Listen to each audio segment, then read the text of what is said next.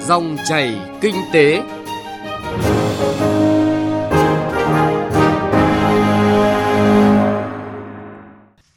biên tập viên Thành Trung và Xuân Lan xin kính chào quý vị và các bạn. Chúng ta lại gặp nhau trong dòng chảy kinh tế trên sóng VOV1 của Đài Tiếng nói Việt Nam. Chương trình hôm nay thứ năm ngày 28 tháng 3 có những nội dung chính sau đây. Hôm nay, Phòng Thương mại và Công nghiệp Việt Nam VCCI công bố bảng xếp hạng chỉ số năng lực cạnh tranh cấp tỉnh PCI. Phóng viên Đài Tiếng nói Việt Nam có cuộc trao đổi với ông Đậu Anh Tuấn, trưởng ban pháp chế Phòng Thương mại và Công nghiệp Việt Nam về vấn đề này. Trong 3 tháng đầu năm 2019, Thành phố Hồ Chí Minh thu ngân sách nhà nước được gần 100.000 tỷ đồng. Mới đầu mùa nhưng giá dứa đã xuống rất thấp, khiến người trồng dứa tại tỉnh Nghệ An lao đao. Theo đề án phát triển thanh toán không dùng tiền mặt tại Việt Nam, đến năm 2020, 100% các siêu thị, trung tâm mua sắm và các cơ sở phân phối hiện đại có thể chấp nhận thiết bị thẻ. Thanh toán không dùng tiền mặt xu hướng tất yếu để phát triển sẽ được các phóng viên kinh tế phân tích trong chuyện thị trường ở phần cuối của chương trình. Sau đây là nội dung chi tiết. Thưa quý vị và các bạn, Thủ tướng Chính phủ vừa ban hành chỉ thị yêu cầu tăng cường giải pháp nhằm đảm bảo an toàn hoạt động, củng cố vững chắc hệ thống quỹ tín dụng nhân dân. Bên cạnh đó, cần tập trung xử lý các quỹ tín dụng nhân dân yếu kém bằng các hình thức sáp nhập, hợp nhất, giải thể hoặc bằng một số biện pháp khác, trên nguyên tắc đảm bảo quyền lợi của người gửi tiền. Thủ tướng cũng yêu cầu tăng cường vai trò và giao nhiệm vụ Ngân hàng Hợp tác xã Việt Nam và Bảo hiểm tiền gửi Việt Nam trong việc phối hợp tham gia hỗ trợ chức năng kiểm tra giám sát của Ngân hàng Nhà nước đối với các quỹ tín dụng nhân dân. Bộ Tài chính đang dự thảo nghị quyết của Quốc hội về một số chính sách thuế thu nhập doanh nghiệp, hỗ trợ phát triển doanh nghiệp nhỏ và vừa. Theo dự thảo này, doanh nghiệp trong nhóm doanh nghiệp nhỏ và vừa được giảm thuế suất, thuế thu nhập doanh nghiệp xuống còn 15 đến 17% thay vì 20% như hiện nay để khuyến khích doanh nghiệp nhỏ và vừa phát triển. Bộ Nông nghiệp và Phát triển Nông thôn vừa công bố danh sách 9 cảng cá chỉ định có đủ hệ thống xác nhận nguồn gốc thủy sản từ khai thác.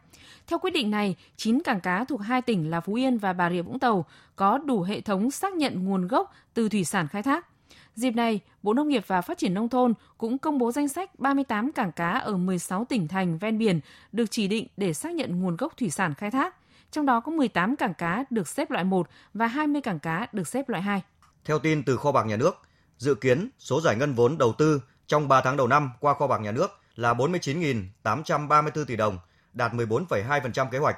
Về chi thường xuyên, dự kiến vốn thanh toán qua Kho bạc Nhà nước đến hết tháng 3 năm 2019 là 199.643 tỷ đồng, đạt 19,1% dự toán.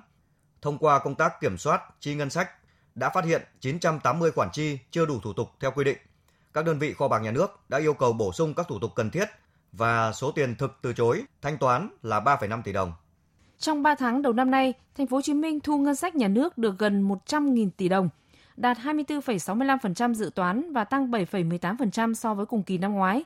Theo số liệu của Cục Hải quan Thành phố Hồ Chí Minh, số thu trong 3 tháng đầu năm đạt khả quan do một số yếu tố tác động tích cực, trong đó lượng ô tô con nhập khẩu tăng gấp 15 lần so với cùng kỳ năm trước.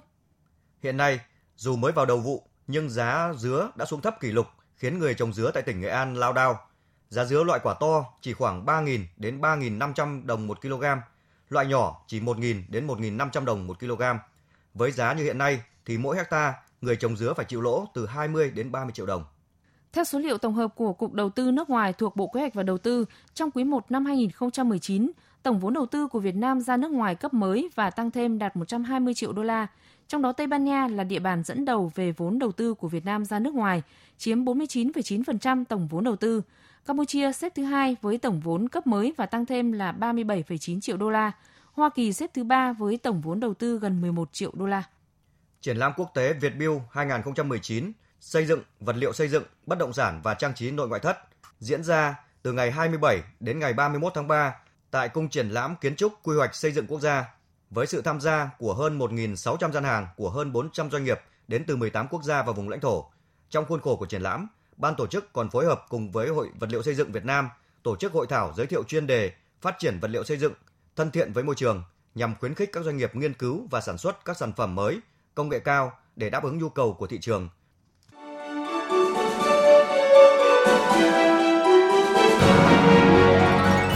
Dòng chảy kinh tế, dòng chảy cuộc sống.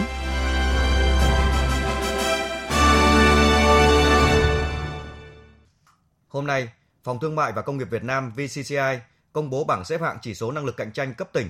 Đây là bộ chỉ số để đánh giá mức độ thuận lợi của thủ tục hành chính tại các cơ quan nhà nước cấp tỉnh như thủ tục đăng ký kinh doanh, đất đai, giấy phép, thanh tra, kiểm tra, tham nhũng, v.v. và mức độ hỗ trợ của chính quyền như tính năng động, đào tạo nghề, giải quyết tranh chấp. Theo đánh giá của các doanh nghiệp, dân doanh, bảng xếp hạng PCI phản ánh nỗ lực cũng như hạn chế của các bộ ngành, địa phương trong việc cải thiện môi trường đầu tư, hỗ trợ doanh nghiệp theo nghị quyết của chính phủ. Về vấn đề này, phóng viên Nguyên Long có cuộc trao đổi với ông Đậu Anh Tuấn, trưởng ban pháp chế Phòng Thương mại và Công nghiệp Việt Nam. Mời quý vị và các bạn cùng nghe.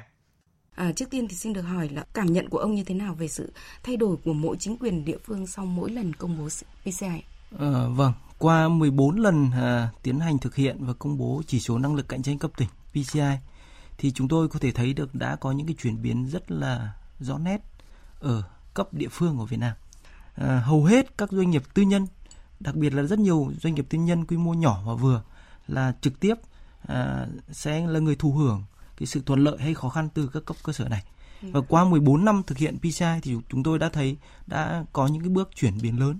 Chuyển biến đầu tiên đấy là cái vấn đề về cái chất lượng điều hành, vấn đề về thủ tục hành chính là đã được coi trọng hơn. Nếu mà cách đây hơn 10 năm thì chúng ta chỉ thấy nói về vị trí địa lý, về cơ sở hạ tầng tốt hay không. Chứ còn trong các kế hoạch phát triển của các địa phương rất là hiếm nói về cải thiện cái chất lượng điều hành hay là nâng cao cái chất lượng thủ tục hành chính. Thì hiện nay đã thấy rất là đã thay đổi rất là căn bản. Hiện nay rất nhiều tỉnh có những cái chương trình, có những kế hoạch, có những cái hoạt động rất là thiết thực để cải thiện cái chất lượng thủ tục hành chính. Vâng. Cái điều thứ hai nữa là nếu mà trước đây chỉ có việc cải thiện môi trường kinh doanh tại một số tỉnh thôi, thì hiện nay có thể nói đang diễn ra rất là phổ biến, rất là đều khắp, rất nhiều các tỉnh thành phố tập trung vào công tác này. Vâng, thưa ông, điều gì đã thôi thúc họ thay đổi như vậy ạ? Chúng tôi cho rằng là đối với các chính quyền địa phương thì cái điều quan trọng nhất đấy là cái nhu cầu của chính các địa phương. Các địa phương thì hơn ai hết là có nhu cầu mà phát triển kinh tế, có nhu cầu thu hút thêm đầu tư để tạo ra việc làm, để tăng ngân sách. Và các địa phương cũng muốn cải thiện cái hình ảnh của địa phương mình. Một địa phương mà người dân có việc làm, cơ sở vật chất, kể cả giáo dục, y tế, khang trang. Thì đấy là một cái động lực mà rất là thiết thực. Cái động lực thứ hai nữa là chúng tôi thấy rằng là những cái chỉ đạo, những cái sức ép từ chính phủ cũng rất là mạnh mẽ trong thời gian vừa rồi. Vâng, thưa ông, qua các cái thăm dò ý kiến của các doanh nghiệp với các cái chỉ số thành phần từ PCI thì có thể thấy rằng là cái số lượng doanh nghiệp mà tham gia rất là đông. Và cộng đồng doanh nghiệp đánh giá như thế nào về môi trường kinh doanh của Việt Nam qua điều tra PCI hàng năm ạ? Hàng năm điều tra PCI nhận được khoảng hơn 12.000 cái phản hồi, khoảng hơn 10.000 doanh nghiệp dân doanh trong nước. Thì các doanh nghiệp dân doanh thì dùng để xếp hạng 63 tỉnh thành phố. Còn chúng tôi còn điều tra gần khoảng 2.000 các doanh nghiệp có vốn đầu tư nước ngoài. Các nhà đầu tư nước ngoài đang hoạt động tại hơn 20 tỉnh thành phố tại Việt Nam hàng năm. Thì đối với đầu tư nước ngoài thì chỉ đánh giá về môi trường kinh doanh của Việt Nam thôi, chứ không dùng những thông tin như vậy để xếp hạng về cái sự thuận lợi của các địa phương. Thì chúng tôi thấy rằng là sự hợp tác, sự kỳ vọng của doanh nghiệp ngày càng tăng. Và có thể thấy được rằng là một cái bức tranh chung từ năm 2006 đến nay là có những thay đổi rất là tích cực. Các chuyên gia cho rằng là cần phải có thêm những cái chỉ số đánh giá từ các doanh nghiệp cho các bộ ngành. Vậy quan điểm của ông thì sao ạ? Sau khi VCCI tiến hành PCI trong một thời gian, Thủ tướng Chính phủ cũng có đề nghị VCCI là thực hiện đánh giá các bộ ngành theo như là cách tiếp cận của PCI. Vâng. Thì cách đây 6 năm trước thì VCCI cũng tiến hành những cái bộ chỉ số chúng tôi gọi là bộ chỉ số mây. Thì bộ chỉ số này đánh giá việc ban hành và thực thi pháp luật của các bộ ngành. Nhưng mà các chỉ số này thì phải nói rằng là cũng nhạy cảm hơn so với PCI. Thì vì vậy mà chúng tôi cũng thực hiện đến 3 lần, công bố được 2 lần. Thì sau đấy hiện nay thì cũng đang tạm dừng, và hy vọng thời gian tới thì cái cách tiếp cận như mây, dù có thể là nhạy cảm, dù có thể là tác động đến một số bộ, thậm chí một số bộ trưởng, nhưng mà chúng ta cũng phải vì cái lợi ích chung. Thì cũng hy vọng rằng thời gian tới thì có đủ điều kiện để cộng đồng doanh nghiệp, Phòng Thương mại của Việt Nam có thể khởi động lại cái chỉ số mây này. Cảm ơn ông Đậu Anh Tuấn đã nhận lời tham gia bàn luận cùng chúng tôi về chủ đề này ạ.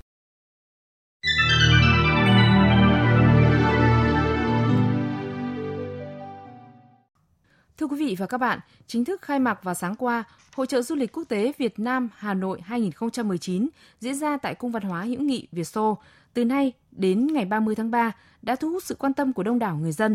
Hội chợ có sự tham gia của các doanh nghiệp, cơ quan quản lý, xúc tiến du lịch từ 47 tỉnh, thành phố trên cả nước và của 25 quốc gia vùng lãnh thổ. Phản ánh của phóng viên Bá Toàn. Với chủ đề du lịch xanh, Hội chợ du lịch quốc tế Việt Nam năm nay hướng các doanh nghiệp tham gia hội chợ tham gia vào công tác bảo vệ môi trường, bảo vệ đa dạng sinh học, thích ứng với tình trạng biến đổi khí hậu bằng các hoạt động thiết thực nhằm đảm bảo sự phát triển bền vững của du lịch Việt Nam. Hội chợ là dịp để các doanh nghiệp du lịch giới thiệu sản phẩm du lịch xanh thông qua việc quảng bá các sản phẩm du lịch sinh thái, các sáng kiến bảo vệ môi trường. Đặc biệt, hội chợ sẽ là nơi để cơ quan quản lý nhà nước và doanh nghiệp du lịch cùng nhau trao đổi, chia sẻ những kinh nghiệm, sáng kiến để triển khai trong thực tế, để tiếp tục thúc đẩy du lịch xanh, thu hút du khách trong và ngoài nước. Tham gia hội chợ, bà Đoàn Thị Thanh Trà, Giám đốc Tiếp thị và Truyền thông, Công ty Lữ hành Sài Gòn Tourist cho biết, Sài Gòn Tourist và các doanh nghiệp du lịch sẽ mang đến hội chợ các sản phẩm du lịch có chất lượng cao, dịch vụ tốt nhất. Đối với hội chợ này và tại thời điểm này, những cái sản phẩm mà Sài Gòn Tourist đưa ra, chúng tôi tập trung vào phát triển sản phẩm hè dành cho du khách và sẽ gồm có các sản phẩm từ sữa và biển cũng như là các sản phẩm du lịch cộng đồng với cái mục tiêu là phát triển du lịch ở phía Đông Tây Bắc. Các cái sản phẩm du lịch tại hội chợ nó cũng có gắn kết với cái chủ đề du lịch xanh theo đúng chương trình hội chợ. So với các năm trước, hội chợ năm nay có quy mô lớn nhất. Lần đầu tiên, Hội chợ du lịch quốc tế Việt Nam chào đón hai quốc gia là Cộng hòa dân chủ nhân dân Triều Tiên và Cộng hòa Peru.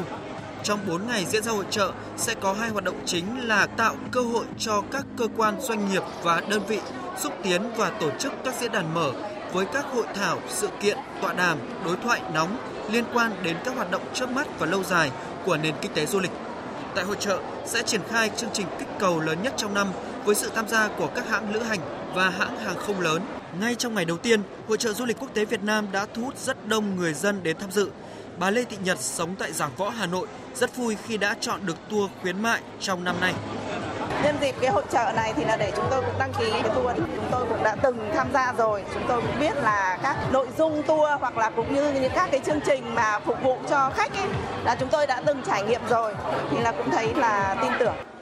Tại lễ khai mạc Hội chợ du lịch quốc tế 2019, Bộ trưởng Bộ Văn hóa Thể thao và Du lịch Nguyễn Ngọc Thiện nhấn mạnh, năm nay, du lịch Việt Nam phấn đấu đón từ 18 triệu lượt khách quốc tế, phục vụ 85 triệu lượt khách du lịch nội địa, tổng thu từ khách du lịch đạt hơn 700.000 tỷ đồng. Đây là mục tiêu phát triển cao, đặt ra sức ép lớn cho ngành du lịch vừa tăng trưởng nhanh, vừa đòi hỏi phát triển bền vững.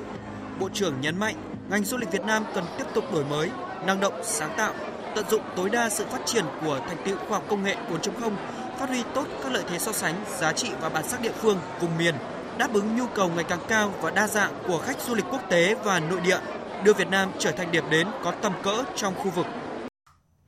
Thưa quý vị, thưa các bạn, là kênh truyền hình duy nhất có gian hàng chính thức tham dự Hội chợ du lịch quốc tế, kênh truyền hình văn hóa du lịch Việt Nam Juni của Đài Tiếng nói Việt Nam mang đến nhiều thông tin hấp dẫn về văn hóa du lịch thông qua các trò chơi tương tác và trải nghiệm du lịch bằng công nghệ thực tế ảo.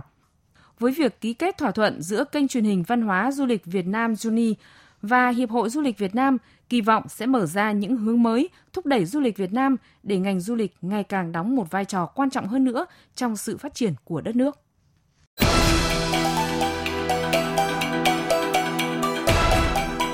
Chuyện thị trường.